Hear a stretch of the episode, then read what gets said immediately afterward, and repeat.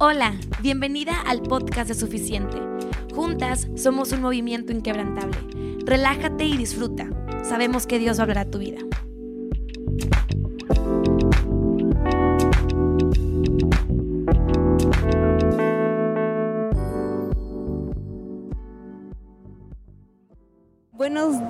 Familia, es un gusto poder estar en esta mañana con ustedes. Me presento, mi nombre es Mónica Morán, estoy casada con Jorge Morán, estamos pastoreando actualmente Iglesia Vida, donde tenemos tres campus, Delicia, Chihuahua y Cuauhtémoc, donde personas, liderazgos cercanos a nosotros nos están apoyando. Tenemos dos pequeños y bueno, soy come años, así que así una rapidita ya, ya les platiqué mi nombre.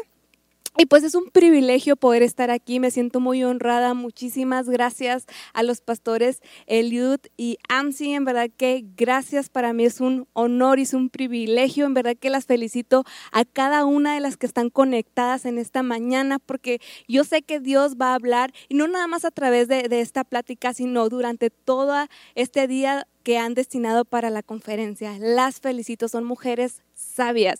Y hoy te quiero hablar sobre la belleza cuesta. Voy a hablarte sobre una historia, no quiero que te me pierdas, en verdad que es una historia con, con muchas cosas que aprender y está en segunda de Reyes 5.1. ¿Por qué no me acompañas? Dice, cierto general del ejército del rey de Siria, llamado Namán. Abro un paréntesis, a Namán lo vamos a estar escuchando en toda e, esta, esta palabra, así que nos lo vamos a, a quedar bien grabado llamado Namán. Dice, era un hombre muy importante. Su señor, o sea, el rey, lo tenía en alta estima porque por medio de él, por medio de Namán, que era un guerrero muy valiente, el Señor había dado la victoria a Siria. Pero Namán tenía un pequeño problema. Era un hombre con lepra. Sabes, te cuento rapidito, antes cuando eh, una persona tenía, tenía lepra, en, en, algunos lugares los exiliaban, los sacaban afuera del pueblo donde, donde ellos tenían, y aquí no era así, simplemente no podían estar cerca de, de, o no podían abrazar a sus seres queridos, a sus esposas, a sus hijos. Y Namán eh, no, no podía, yo me imagino que una de las cosas que más deseaba él e, era poder abrazar a su esposa, a su familia, a sus hijos, poder estar cerca, pero no podía. Namán tenía lepra. En pocas palabras, era un hombre eh, en miseria, de cierta manera, porque aunque lo tenía aparentemente todo, y digo entre comillas, lo más importante no lo podía tener. Si te acabas de conectar, estamos en Segunda de Reyes 5 del 2 al 4. Dice, un día una joven de Israel que las bandas de sirios habían hecho cautiva y la habían puesto al servicio de la esposa de Naamán, le dijo a su señora, si mi señor acudiera al profeta que está en Samaria, él lo sanaría de su lepra. Cuando Naamán fue a ver al rey de Siria, le contó lo que la joven de Israel le había dicho a su esposa. Aquí Namán tenía alta vara con, el rey de Siria. O sea, es como si ahorita, imagínate, tuviéramos, este, nos codiáramos ¿no? con, con el presidente de, de, la República. Aquí Namán era uno de los más cercanos al rey. Y aquí en el libro de Crónicas, si nos regresamos un poquito más, estamos ahorita en, en Segunda de Reyes, pero en el libro de Crónicas habla sobre cómo los sirios habían atacado varias veces al pueblo de Israel y los habían saqueado alrededor de cinco veces y habían, este, se habían llevado esclavos. Y en una de esas iba esta chica. Y aunque sabes, esta chica fue exiliada, y, yo me imagino, no hablan mucho sobre ella, pero imagínate, no, no dice qué edad tenía, no te cuenta este, eh, cuánto tiempo tenía sirviendo a la esposa de Namán, pero imagínate que, te pasa eso, o sea, es increíble. Y aún ella tenía un corazón compasivo. O sea, aún ella le dice, mi señora, si, si mi señor Namán fuera a este lugar, él sería sano de su lepra. ¿Sabes yo qué veo? que, la luz de Jesús no se puede apagar. Sin importar dónde estemos o las condiciones en las que nos encontremos, la luz de Jesús no se puede apagar. Cinco, dice, el rey le dijo, pues ve a ver a ese profeta. Yo le enviaré una carta al rey de Israel. Namán se puso en marcha. Yo me imagino que fue como la emoción de decir, wow, o sea, no voy a tener lepra. Llevando consigo 30 mil monedas de plata y 6 mil monedas de oro. Y no bastó solamente la plata y, y las monedas de oro, que era demasiado lo que llevaba. Ahorita traduzco aproximadamente cuánto es en dinero. Y llevaba, dice que 10 mudas de vestidos. No quiero imaginar ni siquiera cuánto costaban esos vestidos. ¿Sabes? El dinero aproximadamente que llevaba Namán es 3 millones de dólares. O sea, no de pesos. imagínate de 3 millones ganarte la nada. 3 millones de dólares fue lo que fue a llevar Namán, más los 10 vestidos. Imagínate esto. Namán estaba listo para su sanidad. Él no sabía cuánto le iban a costar. Él no sabía si le iban a cobrar o si le iba a costar o algo, pero él estaba listo para ser sanado. Él llevaba todos los recursos que él tenía. Creo que todos en, no sé, en mi sano juicio, si yo estuviera pasando algo, usaría todos mis recursos físicos para poder ser sana o para poder salvar a un hijo o, o a alguien cercano. Yo haría lo mismo que Namán. ¿Quién no lo haría, no? Namán iba listo. Seis, dice, también llevó consigo cartas para el rey de Israel, las cuales decían, cuando estas cartas lleguen a tus manos, por ellas sabrás que yo estoy enviándote a mi siervo Namán, para que lo sanes de su lepra. Sabes, el rey de Siria dio por hecho que el rey de Israel ya sabía a, a lo que iba Namán. Y en el 7, no te me pierdas porque está bien interesante esta historia, dice, en cuanto el rey de Israel leyó las cartas, se rasgó las vestiduras. Cuando antes se rasgaban las vestiduras era en señal de, de, tristeza. Y aquí el rey se está rasgando sus vestiduras y dijo, ¿acaso soy Dios? capaz de dar la vida y de quitarla para que éste me envíe a un hombre para que lo sane de su lepra? Como pueden ver, solo está buscando pretextos para atacarme. Sabes, el rey de Israel lo tomó por otro lado, porque como contaba eh, en el libro que les decía en Crónicas, ya habían pasado varias veces que llegaba el ejército de sirios y los atacaba. En este caso fueron cinco veces donde llevan a esta chica y es la sierva de la esposa de Namán. Y aquí el rey se asustó y dijo, otra vez están buscando cualquier pretexto para volver a atacarnos. 8 al 11.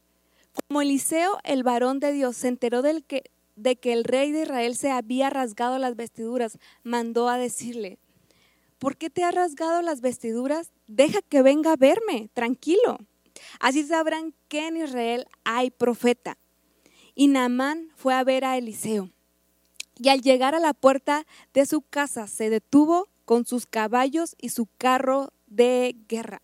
Entonces Eliseo mandó un mensajero a que le dijera, ve y lávate siete veces en el Jordán, y tu carne volverá a ser como antes era, y quedarás limpio de tu lepra.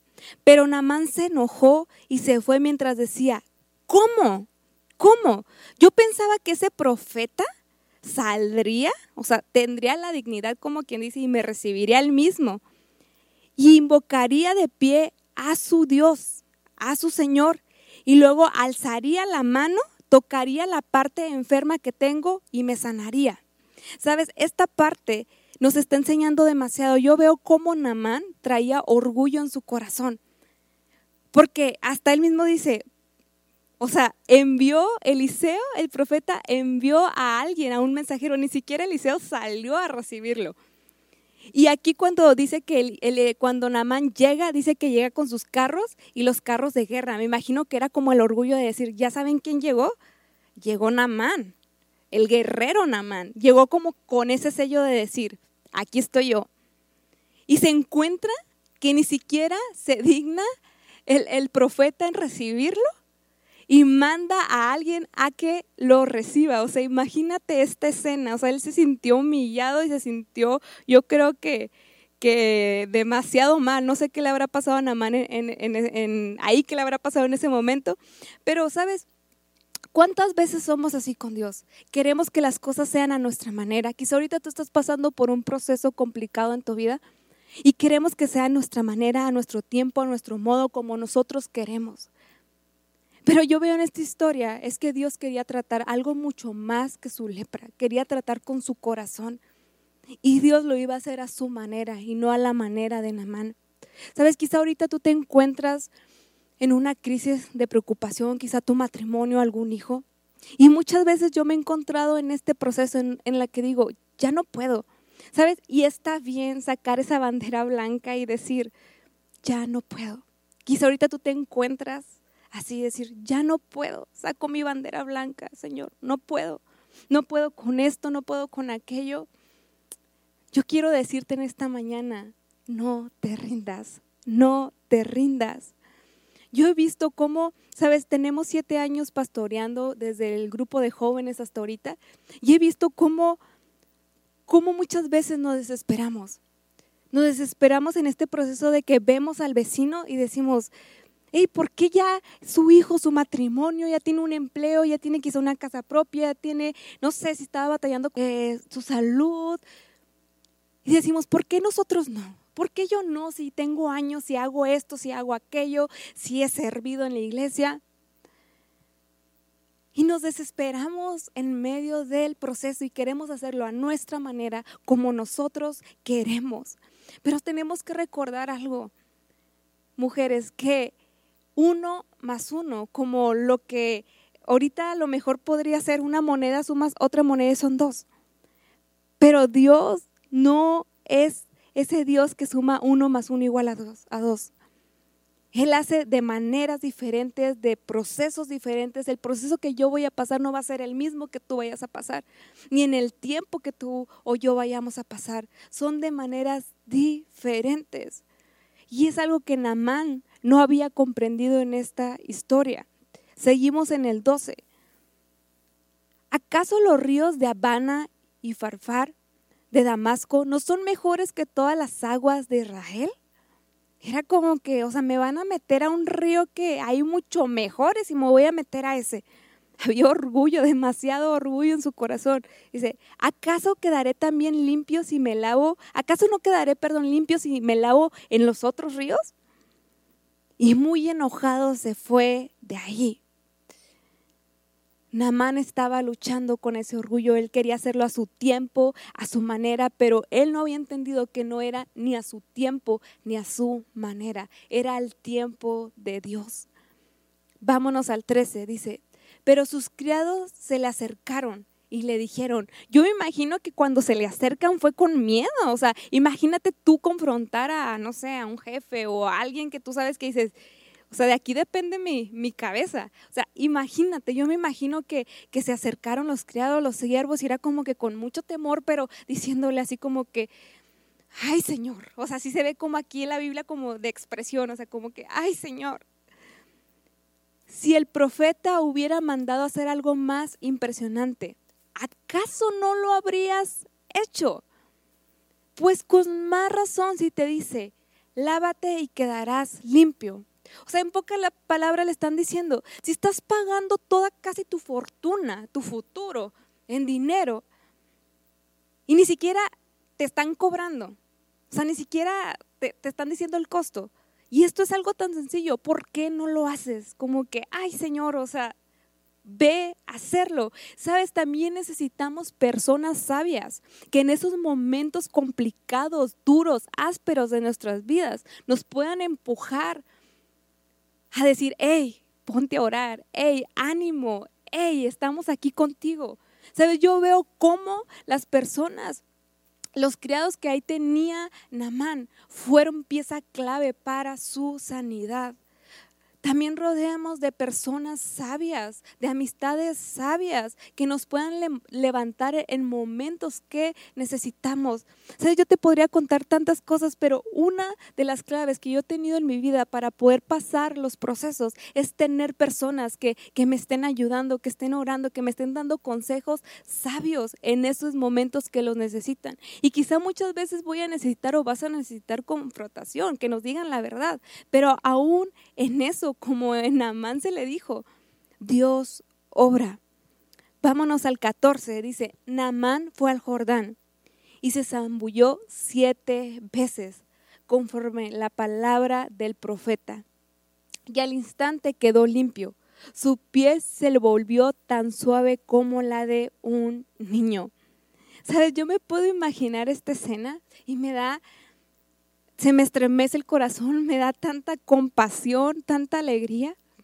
imagino cuando se sumerge Namán al río, sumerge una vez. Y yo puedo imaginar que la emoción pensó que a lo mejor en ese momento iba a salir con algo de piel cambiada. Y puedo imaginar que les dice a la gente que estaba a su alrededor, cambié. Y todas las personas a su alrededor yo creo que se volteaban así como que no ha cambiado nada. Se ve igual, se ve igual, igual su lepra, no ha cambiado nada. Pero Namán sigue y se vuelve a sumergir una segunda vez. Yo me lo imagino agachándose y volviendo a salir y, preguntando, ¿cómo me veo? Me veo diferente, mi piel se ve diferente.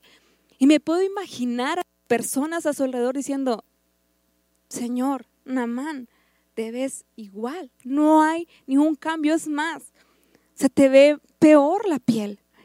Imagínate la lucha de Namán mentalmente de decir, de estar luchando con su orgullo, de decir, no estoy cambiando nada y aquí estoy. Pero Namán no se detiene y va una tercera vez, una cuarta vez, una quinta vez, una sexta vez. Y todo sale exactamente igual. Pero a la séptima vez, cuando él se vuelve a meter el agua y sale, sale con una piel totalmente diferente. Dice, sale como la de un niño. ¿Sabes si quizá ahorita es tu año, tu segundo año, tu tercer año, tu cuarto año, tu quinto, tu primer año, no lo sé, de un matrimonio que quizá no sabes qué va a pasar, de un hijo, de tu salud, de todo lo que está pasando alrededor de la economía. No sé, cómo te decía, por lo que puedas estar pasando, pero Él sí sabe por lo que tú estás pasando, por lo que yo pueda estar pasando. Y eso es mucho mejor yo puedo ver cómo aquí en el séptimo, cuando fue la séptima vez, aquí habla de perfección. Esto no quiere decir que van a tener que quizá pasar siete años o siete meses o siete días.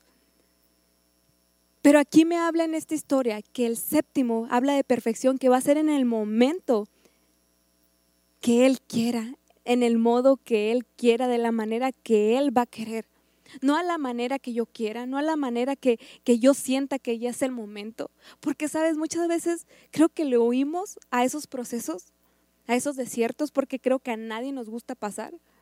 Pero en medio de ese tiempo es cuando el Espíritu Santo comienza a lijar y a quitar áreas de nuestra vida que estábamos batallando, que no estaban correctas, y empieza a trabajar. Comienza a trabajar en nosotras algo que pueda estar, una de las cosas que podamos caer o podemos caer en tentación en ese momento es abortar el proceso, es dejarlo. Imagínate, Namán, la primera vez lo dejó cuando le dicen, ve a buscar a este profeta y va y lo busca y simplemente no lo recibieron como él quería, no fue de la manera que él quería. Pero luego siguió en este proceso y fue sanado totalmente hasta la séptima vez.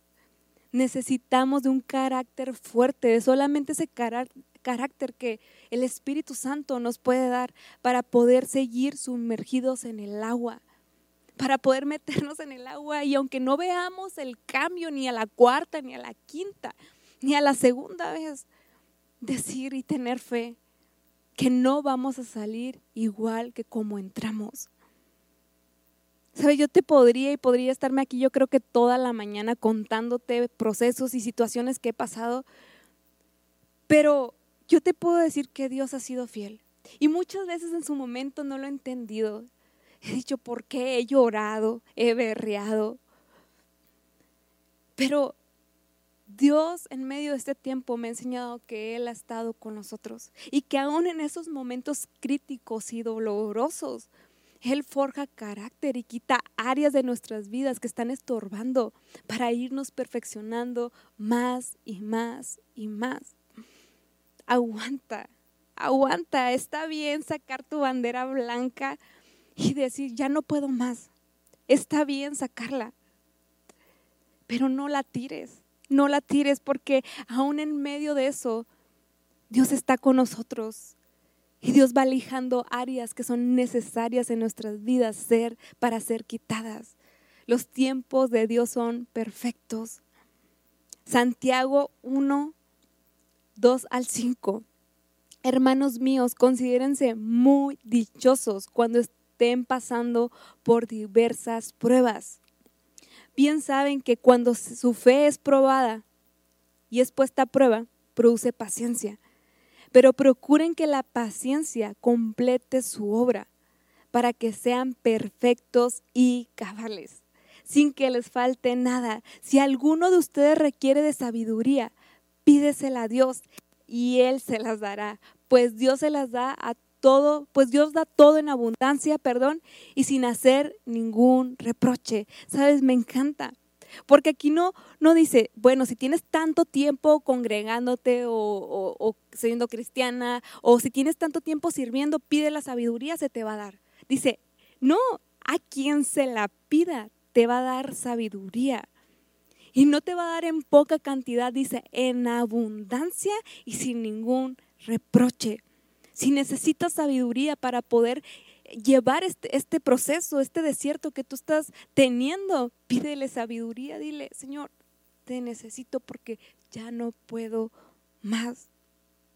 A mí me encanta todo el tema de las bailarinas, no sé, cuando era de niña, como que fue ese sueño, ¿no? Que obviamente no tengo ni la destreza, ni, ni el ritmo, ni nada, pero no sé, de niño siempre soñamos con, no sé, futbolistas, ser bomberos, con cosas que al final no, no quedamos en medio de ese proceso.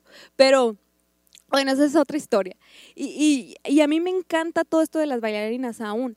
Y yo recuerdo que hace como cinco años eh, salió eh, en un programa eh, sobre las bailarinas. Y la verdad es que yo soy creo que bien intensa. Si me gusta una serie y, me pico, es como que estoy barriendo, estoy haciendo la comida, estoy lavando trastes o lo que esté haciendo, estoy avanzando a la serie y la serie en verdad me las termino como en cuatro días porque le estoy avanzando. Entonces yo recuerdo que esta serie tenía varios capítulos y le empecé a avanzar mi, intensidad de, de esto de la serie. No sé si eres como tú, como yo, perdón. Este, pero le comencé a avanzar, a avanzar y me encantó porque se ven sus comienzos de las bailarinas cuando entran como a esta academia y muchas venían desde chiquitas en diferentes academias, pero luego entran como a esta que ya es más profesional y todo esto y, empiezan a contar las historias. Y una de las cosas es que obviamente cuando entran no, no, no saben luego, luego pararse de puntitas y toda esa destreza la van aprendiendo conforme a los años. Y a mí me ha tocado ir a recitales porque nos invitan y me encanta poder estar en el escenario y poderlas ver, verlas brillar, bailar y, y, verse, moverse con destreza y se ven tan hermosas, tan tiernas, tan femeninas, me encanta. Y estando sentada yo, yo misma me preguntaba, bueno, Mónica, ¿hubieras sido capaz de, de, de poder hacer eso? O sea, de decir, del sacrificio que cuesta, porque las bailarinas, aunque bailan hermoso y precioso, sus pies son feos porque los tienen lastimados, los tienen heridos, hacen cosas que literalmente les va lastimando con el tiempo, a veces sangran, tienen heridas. Y yo misma me preguntaba, bueno, ¿estarías dispuesta? ¿Hubieras estado dispuesta al sacrificio, al tiempo, a la dedicación, a, los pies, o sea, irlos como haciendo todo este proceso que, tienes para poder ser eh, bailarina? Y creo que muchas veces nos pasa así. Muchas veces vemos la vida de quizá de, alguien, de una amiga, o un matrimonio o algún hijo y, comenzamos a, a, codiciar de cierta manera, ¿no? Si yo esto, si yo tuviera aquello, si esto y aquello, ah, qué fácil, mira esto. Y muchas veces estamos viendo simplemente el reflejo, pero de lo que costó anteriormente. Y no estamos viendo el proceso que tuvo que pasar como estas bailarinas, ¿no? La destreza, todo lo que tuvieron que pasar, los ensayos, ¿estaríamos dispuestas? Te quiero hablar sobre cuatro características de las bailarinas. Y una de ellas es que tienen fe. ¿Sabes? Tienen fe, porque todo lo que hacen es antinatural, aunque es hermoso, es antinatural, pero emanan una belleza impresionante. Es antinatural porque al pararse de puntas no cualquiera lo puede hacer. Es un don y es un talento que tienen que irlo perfeccionando cada vez. Pero es antinatural y tienen fe porque cuando recién llegan a la academia de pequeñitas o no sé de qué edad puedan entrar, pero no llegan ya parándose de puntitas o haciendo la destreza o los movimientos que hacen las bailarinas, ¿no? Es conforme al tiempo y van teniendo fe. Segunda de Corintios 5, 7 dice, vivimos por fe y no por vista. Hebreos 11, es pues la fe, la certeza de lo que se espera, la convicción de lo que no se ve.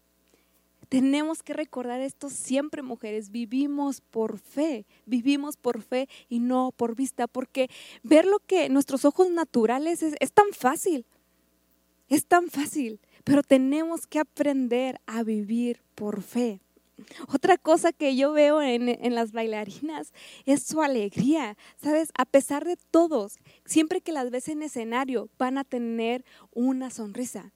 Yo no he visto a una bailarina, al menos profesional, de que se sube al escenario y está con una cara triste y de dolor y porque le duele. No, está con una alegría, eh, bailando, moviéndose por el escenario con destreza, firmeza. Tiene alegría, a pesar de que quizá tiene dolor en sus pies. Romanos 5, 3 al 4. También nos alegramos al enfrentar pruebas y dificultades porque sabemos que nos ayudan a desarrollar, perdón, resistencia y la resistencia desarrolla firmeza de carácter.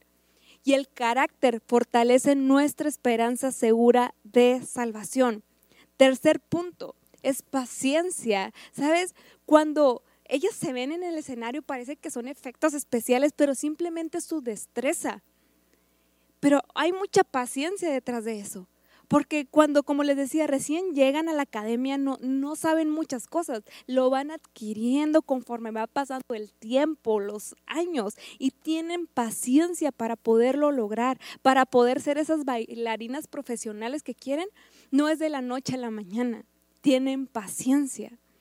Romanos 12, 12. Alégrense en la esperanza, muestren paciencia en el sufrimiento. Es como paciencia, paciencia en las dificultades. perseveren, perseveren, perdón, en la oración. Me trabé un poquito. Me encanta porque dice, sigan constantes en la oración. Sigan constantes en la oración. Seamos pacientes aún en momentos difíciles de nuestra vida. En, en esta etapa yo creo que en todo esto hemos pasado ¿no? procesos, dificultades y podría apuntar y numerar muchísimos y, no terminar esta mañana. Pero resumí cuatro cosas que he aprendido durante las temporadas, durante los procesos complicados en mi vida. Uno de ellos es que sus planes son perfectos. ¿Sabes? Aquí en la historia de Namán, Namán quería hacerlo a su manera, como él quería, quería que el profeta simplemente saliera, lo recibiera, eh, hablara a su Dios, lo tocara donde la parte donde estaba para sanarlo y ya. Pero Dios tenía un plan, un plan mucho más grande y diferente para él. Y fue hasta la séptima vez que habla de perfección. Sus planes son perfectos. Segundo, Él nos provee de la gracia que necesitamos. Sabes, yo me pongo a veces a, recordar lo bueno qué ha sido Dios en nuestra vida, en mi vida. Y, los procesos y los desiertos que he pasado anteriormente y cuando volteo, digo, ¿cómo pude? ¿Cómo pude aguantar? ¿Cómo pude mantenerme firme? ¿O, o cómo pude? Y simplemente es la gracia que Él nos provee en el momento que necesitamos. Él provee de su gracia. Tercer punto, la oración es nuestro sustento. Puedes decir, bueno, Mónica, ya me diste estos puntos, ya, ok. ¿Qué es lo más importante? Yo te lo resumo. Ora, sigue orando, sigue orando. Quizá te digo, yo muchas veces he estado con esa bandera blanca decir, ya, ya no puedo. Pero no dejes de orar, porque es lo que nos va a sostener aún en momentos de dificultad, porque la oración produce adoración y la adoración produce alegría y la alegría fe y, es una cadenita, es como un efecto dominó. No dejes de orar vuélvete a meter al agua así como Namán, no literal, ¿verdad? Pero no como Namán, como Namán, perdón, que se, se, metió y aunque vio y no se quitaba su lepra ni a la primera, ni a la segunda, ni a la tercera, ni a la cuarta, no estaba pasando nada ni hasta la sexta, hasta que se metió hasta la séptima vez. No dejes de orar. La oración es nuestro sustento. Cuarto punto, y último de estos, las pruebas nos acercan más a Él. Las pruebas nos van a acercar más a Él. Pasa de dos. Te puede alejar totalmente y te puedes amargar y decir, ¿por qué? ¿Para qué? Ya tengo tanto tiempo y, ya no puedo. O puedes tomar el otro lado de decir, ok, me he amargado, traigo dolor, ya no puedo, pero Señor, tú eres mi sustento. Y así como Naamán no vio nada hasta la séptima vez, dame esa fe para poder creer que tú vas a hacer algo en mi vida, en mi matrimonio, con mi hijo, eh, eh, por un trabajo, no lo sé. Pero las pruebas nos acercan más a Él. Y termino con esto, mujeres. Pues a mí me encantan las perlas. No tengo ningún accesorio de perlas, pero me encanta poder verlas y, comencé como a buscar y estudiar un poquito más de cómo, cómo se crean, cómo nacían. Y me encontré un artículo en internet de, te explicaba cómo, cómo era el proceso de, las perlas. Y qué hermosas son, ¿no? Yo creo que a la mayoría o a todas las mujeres nos gustan, pero sabes, aún así debemos de saber que, que las perlas son producto del dolor. Toda perla es la consecuencia de una ostra que ha sido herida por un grano de arena que ha entrado en su interior. Si una ostra que no ha sido herida no puede producir perlas. Si no fueran heridas ninguna ostra, las perlas yo creo que no existirían probablemente. Pero tienen que pasar un momento de dolor esta ostra. Porque cuando entra, está cerrada la ostra y, entra esta basurita o esta arenita, por más mínimo, la ostra inmediatamente comienza a, sacar nácar y comienza a envolver a esta basurita y la comienza a convertir en una perla para protegerse. ¿Cuántas ostras no somos, no? Que quizá fuimos heridas por situaciones, por cosas que pasaron quizá desde nuestra niñez, no lo sé. Pero creo que muchas en el camino, y a mí me encanta a veces hablar con, o todo el tiempo con mujeres y que me cuenten, y, puedo ver cómo muchas mujeres han florecido en medio de procesos difíciles. Y para mí es ánimo para mi vida. Han sido esas ostras que han sido lastimadas. No es porque Dios lo quiera así, para nada, pero aún en medio de eso nos da de su gracia y de su favor para poder salir adelante. Y quizá tú te sientas así, como una ostra herida. Te sientes que quizá no has producido esas perlas. Y yo quiero orar por ti en esta mañana, porque si estás ahí en tu lugar, si te sientes cómoda, puedes cerrar tus ojos. Tus ojos simplemente es para que no te distraigas. Puedes agachar tu mirada, también es para que no te distraigas tu cabeza. Igual y puedes tener los ojos abiertos, como te sientas cómoda, sentada, de rodillas, no lo sé. De la mejor manera que tú te sientas, pero ¿cómo no comienzas a orar? Espíritu Santo, quizá ahorita nos encontramos heridas, nos encontramos lastimadas por situaciones, por nuestro matrimonio, por nuestro hijo, por todo lo que está pasando quizá ahorita alrededor, la economía, un trabajo, una situación tóxica de amistad o de alguien. Señor, yo te pido que tú vengas a quitar amargura que hay en nuestros corazones. Yo te pido que, que vengas a sanar y a suturar esas cosas que no podemos quizá perdonar. Pero tú eres ese Dios que perdonas lo imposible. Yo te pido que tú nos puedas dar fe para poder perdonar. Y para esas heridas que tengamos, podamos producir perlas.